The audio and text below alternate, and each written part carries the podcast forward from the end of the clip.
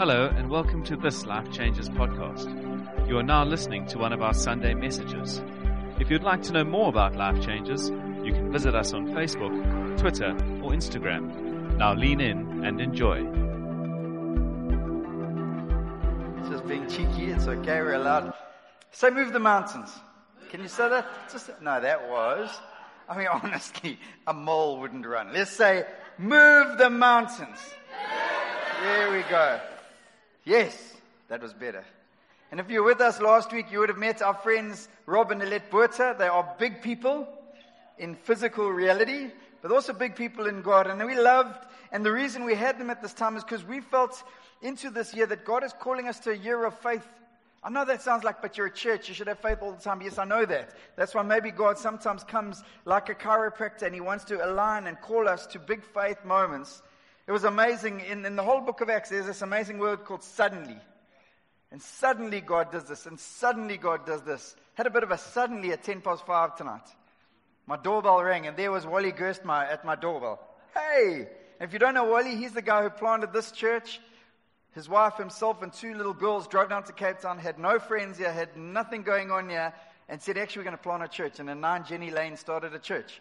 Had home groups every night just so people would come the courage and the faith, and are going, that's how this church was planted, part of a church planting movement. Who will go to Cape Town? Wally Gersma. Who will go to Mongolia? A lady named Sandy Lauf. A single lady in her late 30s at the time moves to Mongolia. Not to preach every day, to start a preschool, because that's what she did. She's a preschool teacher. But the gospel got so inside of her that she moves to Mongolia. You know what happens in Mongolia? The prime minister's son comes to her class. She gets to share the gospel with men and women in authority and positions of power. And I'm going, that's who we are. Move the mountains is not a nice mantra to get the church excited. It's not. Jesus speaks to his disciples, and it comes from this amazing statement where he actually rebukes and he challenges disciples, and he says to them, For truly I say to you, they've been chickening out, they've been wimping out, they couldn't perform some of the miracles he trained them to do, and he was teaching them to step up into says, If you have faith like a grain of mustard seed, you will say to this mountain, Move from here, and it will move, and nothing will be impossible for you. It's this call that, yes, it is a rebuke, but it's actually a challenge. He's saying, Come on, guys. There's so much in me, in my, uh, in what I've put inside of you. You've walked with me for years now. I'm calling you to a story to move mountains. And mountains might be physical mountains, but mountains look like depression. Mountain looks like relational brokenness. Mountains look like cannot kick out of a spiral of financial chaos. Mountains look like every three months I have a new best friend because I can't do relationships. Those look like mountains in people's lives. They are real. They destroy, they stop people walking into freedom, into more. And actually, we're believing at this time God is calling us as a community to be a people who will trust Him and who will step into more and step into the promises that he has for us. So he sends gifts to the church. And Robin and Alette Buerta, now that they've gone, I can talk about them. But actually, Ephesians 4, the Bible says Jesus gives gifts to the church. Actually, it says it this way. So Christ himself gave. We believe that God gives gifts to the church for this purpose the prophets, the evangelists, the pastors, the teachers, to equip his people for works of service, so that the body of Christ may be built up until we all reach unity in the faith and in the knowledge of the Son of God and become mature, attaining to the whole measure of the fullness of Christ. Then we will no longer be infants tossed back and forth by the waves and blown here and there by every wind of teaching and by the cunning and craftiness of people in the deceitful scheming. He says, actually, I'm going to give gifts to the local church. Some of them are going to be big people who live in the desert in the Middle East. I'm going to send them to Africa so that the church can be what? So the church can be entertained. I'm going to send a show pony to the church to entertain the church. No. No, I'm not doing the show pony again. We've got a hamstring issue. If you weren't here, you missed out. We're not doing the show pony.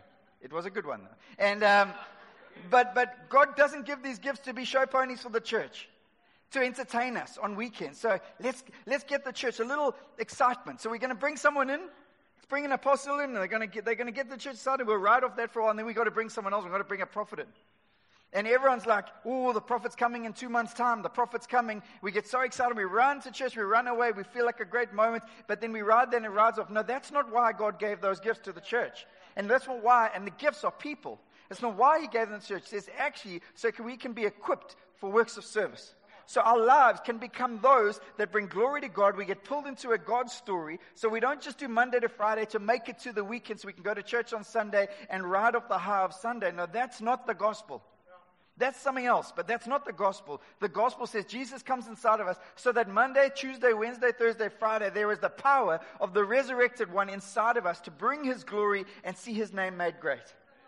He says, actually, I'm going to give some gifts. So we receive these gifts, and it's important how we receive these gifts and make sure that God is speaking to us and we're picking up on what God is saying. And even as we process this week as I stop, what was God saying through Rob and them? One of them is that Afrikaans boykie with an Afrikaans wife who could not speak English moved to a desert. And in a desert, 14 years ago, wasn't a whole lot going on in Doha. But in a desert, they encountered the King of Kings. And in a desert, they encountered a love that he had for his people, so they fell in love with his people. And in their church, they have 64 different nations represented. And I've been there as this big man named Rod Botha hugs a little Nepalese man named Jit. And they are best mates. The gospel does that. So he sends it and says, actually, maybe life changes.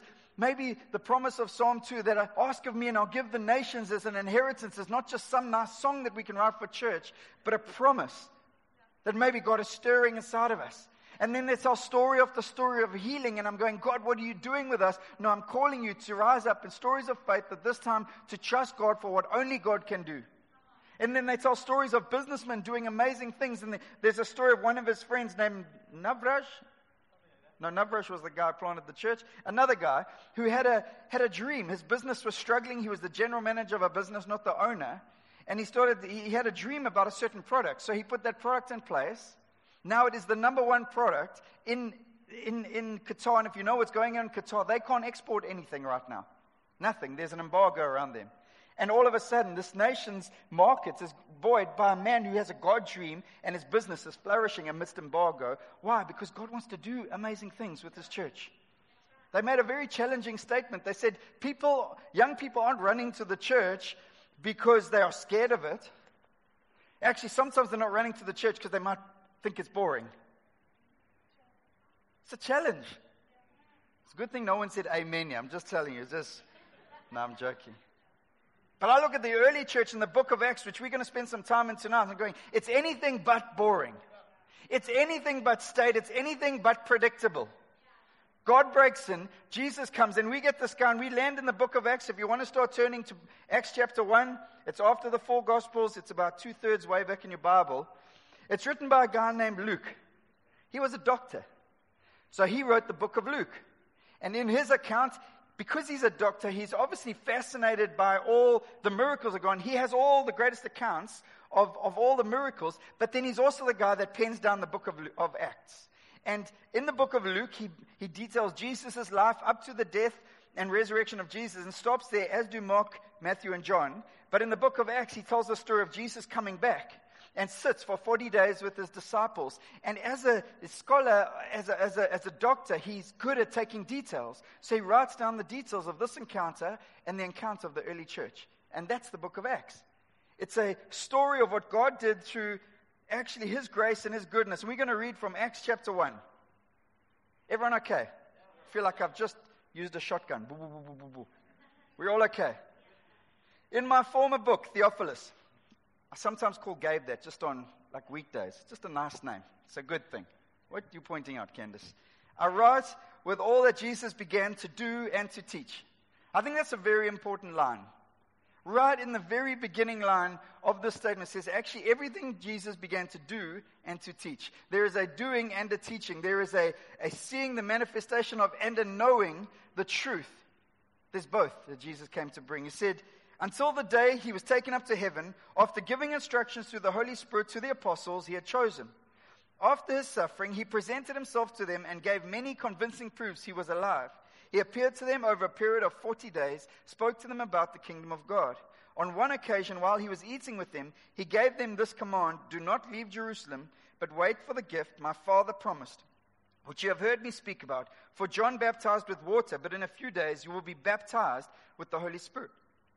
It's an incredible statement, and in literally five verses, he gets so much truth in there. He speaks about actually, there are these instructions coming to the apostles Number one is actually, and in there he gave these undeniable proofs that it was him, that it was the Savior. He was back. He had risen from the dead. He begins to speak to him. And for 40 days he teaches about the kingdom of God. He says, actually, God's not like this. He's like this. And God's kingdom, where his rule and his reign come, when we pursue that and heaven touches it, it looks like something. Why? Because in three years of walking with him, there was still confusion in them. So he's saying, guys, I've got 40 days. I want to tell you about my God and I want to tell you about my Father. I want to tell you about his kingdom that he's calling you to be a part of, ambassadors to go out and see his kingdom advanced. And then he promises, actually, but then I don't want you to leave this place with that head knowledge. You can't just leave here knowing there's a kingdom. You can't just leave here knowing I'm alive. I need you to be full of the Holy Spirit. So wait. Wait in Jerusalem for this gift that I'm going to give. And then it carries on, says, then they gathered around him and asked him, Lord, are you at this time going to restore the kingdom to Israel? He said to them, It is not for you to know the times or dates the Father has set by his own authority, but you will receive power when the Holy Spirit comes on you, and you will be my witnesses in Jerusalem and all Judea and Samaria and to the ends of the earth. After he said this, he was taken up before their very eyes, and a cloud hid him from their sight. I'm going to stop there. Just got four points tonight. It's just called the main things. I, feel when God sends apostolic gifts, like we believe Robin and Let are, to the church, he, it's, it's, it's so that God's, the, the supernatural chiropractics of heaven can come into the church and align us to everything that is God. Sometimes we can get off focus, and we see that in every Bible that Paul wrote to the churches, there was a leaning. So we build these relationships and we invite these gifts in to come and align us, to make sure that we are on the mission that God has called us to, and to challenge us in different areas. We aren't just choosing what road we want. We're saying, God, speak to us, challenge us. But tonight, four little things that I think are the main things. The first one is this, and it comes from verse 6. Then they gathered around him and asked him, Lord, are you at this time going to restore the kingdom to Israel? First one is this the doers of the kingdom, or the doers of the gospel, have to be able to live with mystery. Mystery. Who likes mystery novels here? Are you a mystery novel reader? Anyone? Liars, there's someone here. There we go. Three people like mystery novels. I know a whole lot more. People love mystery when it's not about us and it doesn't impact us and it doesn't challenge us. We love mystery when we think it's fiction. We don't love mystery when it's our lives. So you go to your boss and you say, Well, what's my target for the year? Hmm, it's a mystery. Not helpful. It's not helpful. You'll learn as, as, as, new people get married, Tyler and Kate, and you go, What do you want to do today? I'm not sure. Just going to wait on the Lord and see. No, you're being mysterious now. It's not helpful.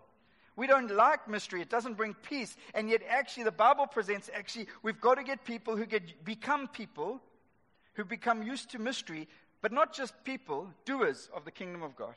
Doers of the gospel are those who are actually okay with a bit of mystery. Because here's the disciples They've been waiting. They've been walking with Jesus. They've seen the prophecies of Ezekiel that when the Spirit of God would come, His kingdom would come. And they're saying, God, we know that when that time comes, the fullness of your kingdom will come. There'll be no more sickness. There'll be no more pain.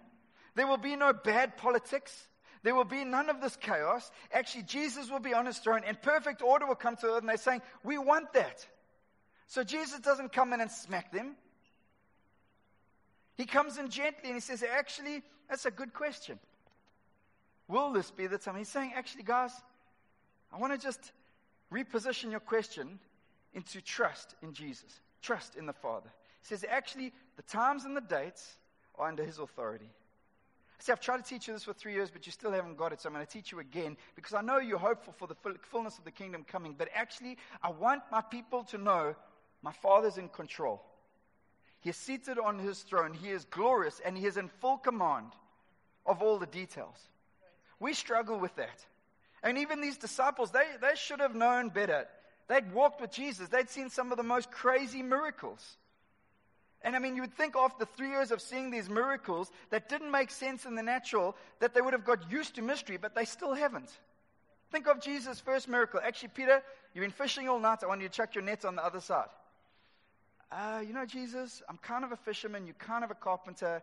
I kind of fished all night. There were no fish. So can we just call it now, I'm Jesus. I'm telling you, throw your nets on the other side. Oh, what's that? Fish everywhere. Come, boys. Come. I mean, and then they would have stood back and go, hang on, what happened there? What happened there? There were no fish. We chucked on the other side, which makes no sense because it's the same ocean. And all of a sudden, there is fish. Abundance. Now, it's a mystery because it's Jesus. And then Jesus continues and he does miracle after miracle. And every miracle, he's redirecting their trust towards more and more of God. He calms the storm in Matthew 8. I mean, imagine they're in the ship, the boat's going whoa, whoa, whoa, the, the waves are roaring, the wind's roaring, everyone's getting up, worked up, and Jesus is done, he's dosing. He's just sleeping, just having a doze, you know, one of those, just dozing. And they come to say, Jesus, what's going on? What's, and he comes out, he says two words Be still. And they're the disciples. Hang on, hang on, hang on. Hold the bus. What just happened there? No, but I, I told you, I'm the Son of God. Yeah, we heard that. But you just told the sea to be still. I tell my kids to be still. It doesn't work for the first seven times. He told the sea that's on its head to be still, and the sea calmed down. He's saying, guys, for three years I've tried to get you to miss. We are disciples, and some of us have been walking for way longer than three years, and we still really, really, really struggle with mystery. And I'm telling you, when you really, really struggle with mystery, you're really, really going to struggle to become a doer of the gospel. Because doing the gospel comes with a mystery package. It always does. And all these other miracles. that He feeds 5,000. He takes a few fish and a few loaves. Ba ba! 5,000 fed. And the disciples like, we saw that happen. That's weird. That, that's just weird. He, he walks on water and then calls Peter to walk on water and going, How does that work? And the oaks on the boat there, they're checking the water. No. Ah. But I mean, I was reading this one today. It says the, the, they're friends of a deaf guy who's been deaf for a long time. Bring him to Jesus. And they beg him. It says this after he took them aside, he takes this man aside. You want a miracle? Allow Jesus to take you aside sometimes. It's away from the crowd. They might even be shouting for you. They might even be praying for you. They might be doing everything you need, but I'm telling you, sometimes there's a moment to go aside with Jesus. He takes him aside, away from the crowd. Jesus put his fingers into the man's ears. I'm already out of that story. I don't like fingers in my ears. I'm like, I'll stay deaf right now. But, but this guy was desperate. Said, Then he spit and touched the man's tongue. He looked up to heaven and with a deep sigh said that word, which means be opened. At this, the man's ears were opened, his tongue was loosened, and he began to speak plainly. When you haven't spoken in your life and all of a sudden you can hear and speak, you're not going, How did that happen? You're going, Who are you? I want to know you. I want to give my life to you. I thank you for this freedom. I want to live this life with you. I want to grow in relationship with you. I want to be around you all the time because every other person, from doctors to parents to everyone who's fought for me, couldn't do that. He wasn't worried about mystery. He was enjoying the privileges of walking with Jesus. And then the last one that just is just amazing. They come to him and they challenge him in Matthew 17, and they say, Surely you got to pay tax too. And Jesus goes, Yeah, I know you're trying to trick me. That's fine. I'll pay tax. And actually, I'll pay my mate's tax too. But you know I'm going to do it? Oh, I've got no bucks. Oh, there's a fish. It's going to come up with some coins. Take the coins out of his mouth, catch that fish, pull the coins out of his mouth, and pay the tax. Ah, uh, Jesus, I've seen some stuff. But I mean, we're all a little freaked out by that. No, but do you want to be a doer of the gospel? Of Jesus who's not controlled by man or man's. No, actually, Jesus can tell a fish to bring coins from the bottom of the ocean to pay your tax. I can't give you the answers and tell you to be okay with, but I know that we worship an infinite God and we are infinite. And He's calling us because He wants our trust regardless of mystery. Second point is this, verse 8. And I'm going to read this scripture a bunch of times. But you will receive power when the Holy Spirit comes on you, and you will be my witnesses in Jerusalem and Judea and Samaria. It's awesome. It's not a complicated story. Jesus is saying this the Christian life, the doer of the Christian life and the gospel, needs power. It's a gospel of power. It's not an impotent gospel. It's not a gospel that cannot breathe life with there's death. No, we sang the song tonight. You breathe life. You breathe life. It's a gospel of power. And when we stop believing that the gospel, we, the king we worship and the gospel we are pulled into is a gospel of power, we become an impotent people, a people of ritual and rhythm rather than a people of worship. And God's pulling us into a story. He says, actually, I want you to deal with mystery and get over the fact that you're not going to understand everything from dates, times, and how it happened and who God wants to heal and why He didn't heal everyone. You cannot handle every detail because He is God and you are not. But I want to pull you into a story. Actually, you need power. And He says, actually, it's like the disciples. You get these guys, they are cowards. They run away. The challenges come, they run away but they have one encounter with the Spirit of God, that baptism that's promised, not the baptism of water, but a baptism of the Holy Spirit. One encounter. These cowards who ran away from the accusations and said, You were with Jesus, they're going, Oh, no. No, they were for three years. And the, the rooster crows three times. One encounter with the Holy Spirit, and Peter preaches, and 3,000 people get saved. Something's happened, and I'm telling you, it's because there's a power transaction with heaven touching earth coming into a man and a woman on this earth, and something changes. This gospel that God is calling us to, and this story of moving mountains, is a story where actually these wimps who couldn't command one demon to flee now preach, and hundreds, thousands get saved. See, one encounter and everything changes. And God calls us to his great commission, Matthew 28. But if it just stopped there, we'd be stumped. Awesome story, God. Thanks for pulling me into a story. He says, Actually, I'm going to give you great ability. I've given you a great commission. Make disciples of all nations. Here's how you're going to do it. Wait for the gift in Jerusalem the Spirit of God. He's saying, Mark, I don't fully get the Holy Spirit. I love the Father, I love the Son. No, no, no. There is no power for Christian life without a relationship with the Holy Spirit. There just isn't. I wish I could say, yeah, there's another route. There really isn't. Jesus says, wait, because he knew that the disciples, once they had the story, once they'd seen the miracles, once courage would rise up, that would sustain them for a little while, they'd run out like the Charlies they had been for the last two years and assume that it would all happen and nothing would happen. Why? Because they didn't have God, the Holy Spirit, inside of them. And this gospel and the story that God is calling us to is a story of us being ambassadors, as 2 Corinthians calls us, ambassadors with authority. Authority and power. Maybe you've heard this story. I think I told it once here before, but I was in Standard 6 at a very big school of 1,300 boys. I was the second smallest kid in Standard 6. If you're younger than 35, grade 8. Yeah, thank you. Are you clarifying for the son? Grade 8. And so I walk in this big school, and the first team prop, we had to call him God. That was his name to us. We had to know every matric's names. You couldn't get it wrong. It was a different day at school. And one day I'm walking on the school field, and one of the matrics calls me over, one of the prefect calls me over and points me across the field. And there were a ragamuffin bunch of kids who thought they were gangsters, but they're in the suburban school, but they're still gangsters. Confusing. But, and, and the tires like slightly off, and they're throwing balls. And he says to me, Go over those to those guys and tell them to be quiet. Mm. Let me give you the real picture. Mm. says, go over there. Over there. Yeah, go over there. Okay.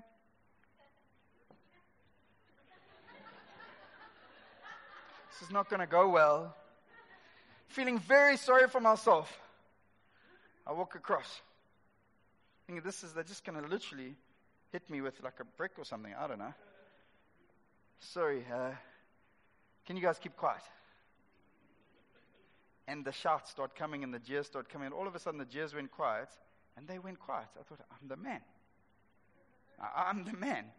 Why? Because God had walked up behind me. God, the first team prop, not God, the Father. God, the first team prop, had walked up, was standing behind me. I'm going, they must keep quiet. And they're just seeing him and they're going, it's the same for us. There is a power way beyond our voice. When we command the demonic or we speak into life, or God says, I want you to go into your business and pray blessing, you aren't doing your best efforts. God, the Holy Spirit, is with you, empowering you for a story to bring His glory into your brokenness, into your smallness, into our world, so that heaven can touch earth. And we need to allow our expectations to rise. Because as Halet told us, our expectation is His invitation. And Rion encouraged us, God, we, we, we have to keep sending invitations to God to break into the smallnesses of our story, to see His power come. So we see change happening. God's wanting to activate His priesthood. And it's not by us shouting louder. It's not by us cranking up the sound system. It's not by us getting more hyped. It's by us growing in relationship with God. God the Father, God the Son, and God the Holy Spirit. Peter and John, they're walking and says, actually, uh, how did they heal that guy? Says, silver and gold they do not have. Says, and it's, there's this little statement. They, they noticed they had been with Jesus. Just be with God and watch power begin to happen in your life. I need to move forward a little bit. I'm going to read that same scripture again for point number three. But you will receive power when the Holy Spirit comes on you, and you will be my witnesses in Jerusalem and all Judea and Samaria to the ends of the earth. You receive power, you will be my witnesses. What's a witness? A witness is one who stands before a judge and a jury and tells what their story is, what they saw, what they know. They just ask to come and tell. They aren't in control of the result. They just ask to tell. It's intimidating. There's a judge, there's a jury. As a believer, you are a witness. There are always judges and there are always jury, but there's only one judge that matters, and his ask is, Would you keep telling your story? A witness comes from this word, uh, let me get it right. Oh, why can't I find it right now? Martus. M A R T U S. It's the root of a witness. It's the same root word of a martyr. It's the same root word. God says, actually, I'm going, to, I'm going to, what I'm going to do, I'm going to get you to deal with mystery, then I'm going to fill you with power, and I'm going to send you out to tell the story. You know God is good? Well, who have you told? Because that's your mandate. You know God is a healer? Well, who have you told? Because that's your mandate. You know God is faithful? Well, who have you told? Oh. So my point has come out of witness protection. I lived in witness protection for years. I loved it. I kind of thought I got the story, and maybe one day I'll be asked, but I'm just going to hide behind the safety of God's. I'm going to hide behind the safety of my smallest. I'm going to hide behind the safety of my comfort zone. How far am I going back here? And, and just going to stay in the safe zone here. There are too many Christians living in witness protection. I'm not called to live in witness protection in this earth. But see, in this earth we live in darkness, and you are a light going into darkness. And if you don't shine, then light doesn't come to darkness, and the kingdom of God is not revealed. And there's a problem in that. And God says, I'm sending out my witnesses. And we see these stories of witnesses being sent out. Peter at Pentecost, we spoke about that. Philip and the Ethiopian eunuch, just telling his story. And we get um, Paul before King Agrippa. He stands before a king and he just tells his story. He's not making up anything, and neither do you. I lived for years kind of going, God, I don't have a story. Let's, I mean, I'd love to tell you I was this massive rebel and all that. I really wasn't. I was the 15 year old kid at youth on a Friday night who sometimes went to all night prayer meetings. I mean, what a sheltered childhood. I did try to be naughty at times. But I grew up in a home that loved Jesus. My parents introduced me to Jesus. And then I got pulled into a story. And even when I went into my joiling days, I never kind of went, Shh. I always knew Jesus. There was a little bit of stretch at times, but I always knew Jesus. Thank you. These are stretchy pants. And, um, but I always held into Jesus. And I kind of thought, God, I've got no dramatic big story. haven't been to jail. haven't stolen a car. haven't done all the stuff that other these guys have cool testimonies. God says, No, I, but, but I gave you a story. I've revealed myself to you. I've, I've done things in and through life already. All I'm asking you to do is witness about it. With power, dealing with the fact that there's mystery, you don't know how it's going to go. Your job is just to tell the story. Jesus was a missionary. And he says, I want you to be like me. And a missionary is not someone with a badge who has a special tattoo of missionary. No, they don't really have those, eh? And um, just a missionary. Sorry, that was awkward. So they've never met a missionary that has missionary tattooed on their arm. Nah. But, um, but he says, actually, they're nothing special. They're just like me, and I want you to be like me, and I want you to witness. Tell your story. See, because here's the thing if your story isn't spectacular, it doesn't matter because he is. He's always spectacular. There's a lady who came this morning to church for the first time crying out to hear a story of hope because she is riddled with cancer and desperate for God to break in. I'm going, Jesus, keep sending people and I'll keep telling stories. And I've prayed for the sick and I've seen them healed and I've prayed for the sick and I've seen them pass away. My job is not to determine the end result. My job is to keep laying hands on the sick, keep telling the story, and keep building a relationship with God so that power keeps entering into my story and His story.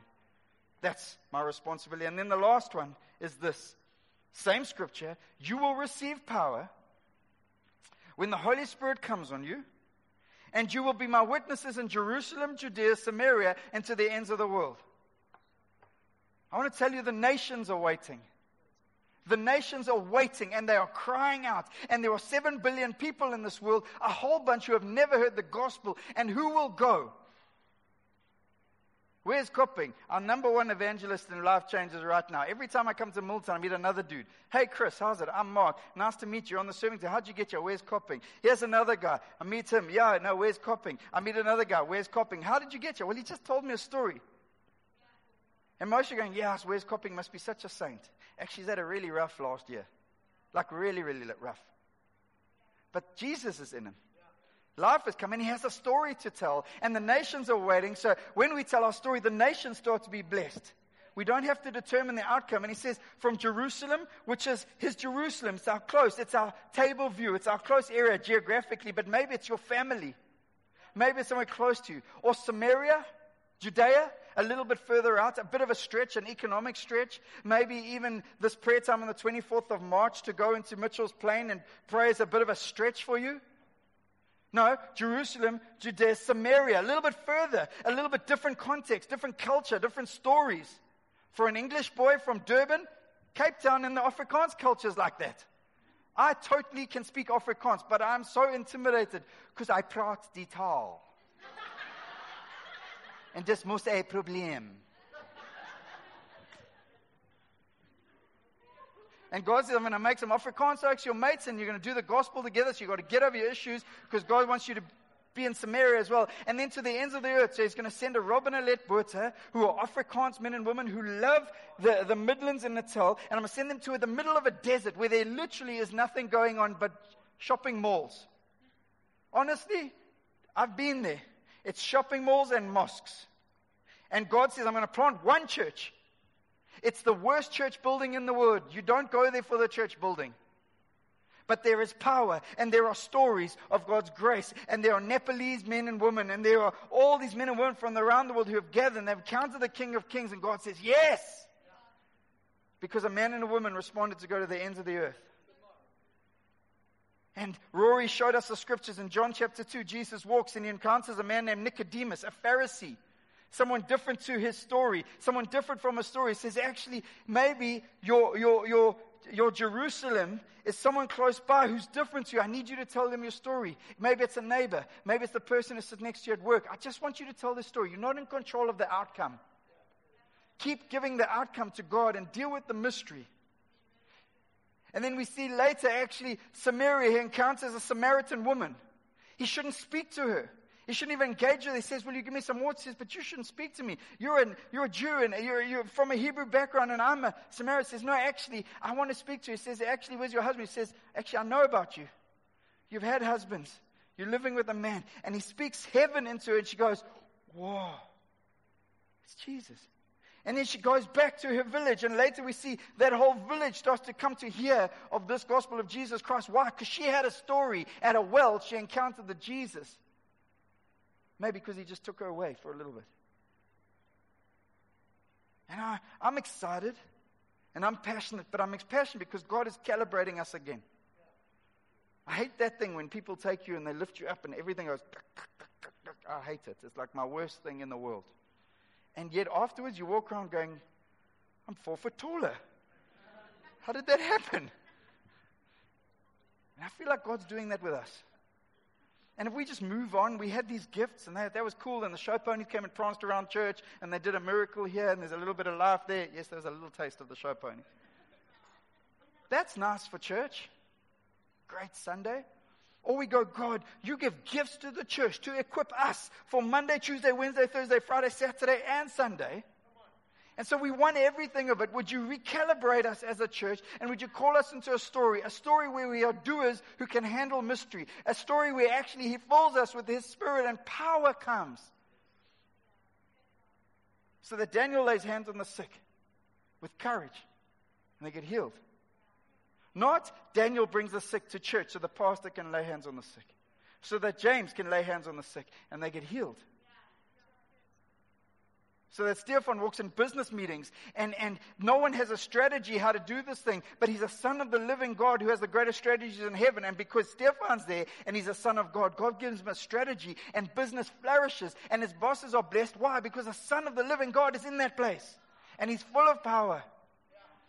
And then he pulls us into a story. He says, actually, Stefan, don't just leave it there. Tell your story. Let me tell you about what God's done. Let me tell you about the fact that when God gripped my heart, I couldn't read another book. I just read the Bible because I was so enamored with this Jesus, I didn't want to read about anything else. And then he says, maybe God wants you to take the gospel beyond. Maybe some of you need to go with Gabe to Zimbabwe in July to preach the gospel to a nation that passionately loves him, but actually they could do with encouragement and men and women to come. Maybe you need to go visit Robin Deslet in Qatar. Maybe you need to come to the call in August as churches from around the nation and around the world gather to come together to petition God for amazing things. Maybe you need to get in your car and drive to a prayer meeting on the 24th of March as the nation gathers to pray, not for rain, but for so much more. Maybe you need to move and watch the power kick in activate the SIM card of heaven in your life and watch the signal of heaven start begin to operate. And you see, actually, it's not just for the show ponies on the stage. This gospel is for every one of us. Every single one of us.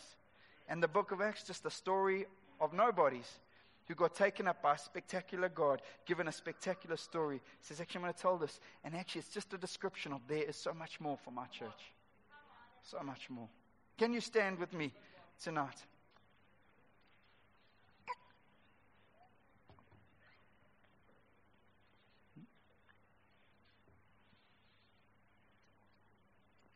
Can we close our eyes just for a, a second, please?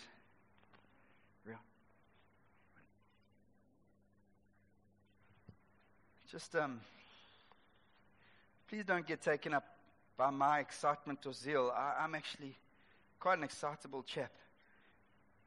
But nothing excites me like Jesus. Nothing excites me when the broken and the bruised have tried every doctor, every specialist, every person who could maybe help them in this world, and they start coming to the church to say, Actually, I've heard of this guy, Jesus. He can heal. Say, Yes, he can, ma'am. I, I can't in my own, but actually, He's called us to lay hands on you and trust for God to do amazing things. Maybe you came here tonight and said, Actually, I don't know where I'm going. You'd be like every one of the disciples before they encountered Jesus well, I'm just, my dad was a fisherman, so I'm going to be a fisherman. My dad was a doctor, so I'm going to become a doctor. My dad was a tax collector, so I, so I might as well do that. No, there's so much more for your life, so man. To be led with power, with a story to the nations of this world.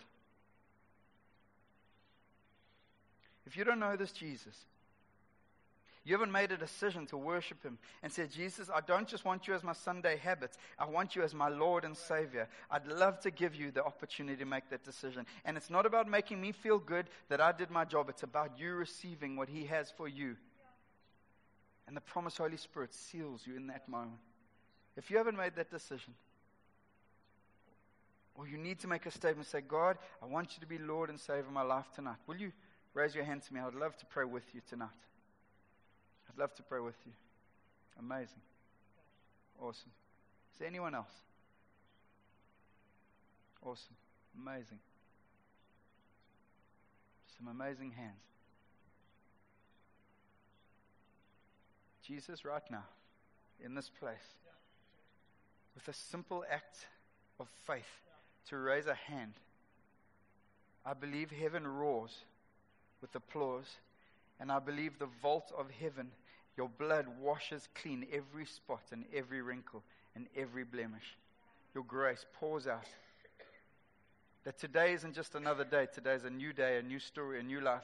Who you were an hour ago changes in His economy and His blood right now. We don't need to work out how it is, it's just called salvation. It's amazing. And I thank you right now, God, for salvation. That these people would never, ever, ever be the same again. We praise you, Jesus. We give you glory and honor for these lives. We think, can we celebrate that? And then I want to pray for one more thing. It's amazing. Salvation's amazing. Get baptized. Can I just, not even, we, in two weeks' time, or if we want to do it tomorrow, we can do it tomorrow as well. But if you want to, get baptized in two weeks' time. It's just a step, another step of obedience for Jesus to be Lord. Lastly, God's speaking to us. And if this is your house, I'm telling you, God is moving us. God is challenging us. He's calling us to step out again. He's saying, You've disqualified yourself for so long with your little story, and yet it's not about your little story, it's about my big story, and I've pulled you into that. Will you rise in faith and courage and allow the power of heaven to come inside of you to bring His grace and His glory? If you're saying, actually, I want some of that, Mark, I, I, I want more, there's got to be more to my walk with Jesus. Well, I'm telling you so, ma'am, there's more to mine too, so I'm putting my hands up. But I'd love to pray with you tonight, if that's okay. Why don't you lift your hands to Him? I can do nothing, but God is faithful and He's kind. And I say, God, right now, right now, I pray, Spirit of God, you are in this place. Have your way. Come and ignite fires, revival fires, fires of passion, fires to see the broken made whole, fires to declare your name on the street corners and in the boardrooms of the city, God. Let fires burn where apathy has reigned, God. I say, let the fire of heaven come, God. Where apathy has ruled and determined the temperatures of our lives, that we will live for you. I pray, God, raise up the temperatures so that your name would be made great in this city, in this nation, in the nations of this world. I pray come into the hearts of young men and women where, where, where paths are laid out so strategically in the ways of man. And I say, bring mystery and pour it upon us. And I call men and women to the most random place of this world so that purpose and destiny can be unveiled, so that your name would be made great and the broken and the bruised of this world could come to know you, God. Send them out as doctors. Send them out as teachers. Send them out as au pairs. Send them out as business people. Send us out, we pray, God. We don't want to hide away in the four walls of the church, God. We see the book of Acts as a description of what is possible for your church. And we say, God, we want everything that you have for us. We want to be a place where people run to when they're broken. We want to be a place and a people where people run to when they're hopeless. Why, Jesus? Because you are in the midst of us. Have all the glory, God. Can we say that? Have all the glory, God. Have all the glory. Have all the honor. Have all the praise, Jesus. We worship you. We worship you, God. We worship you.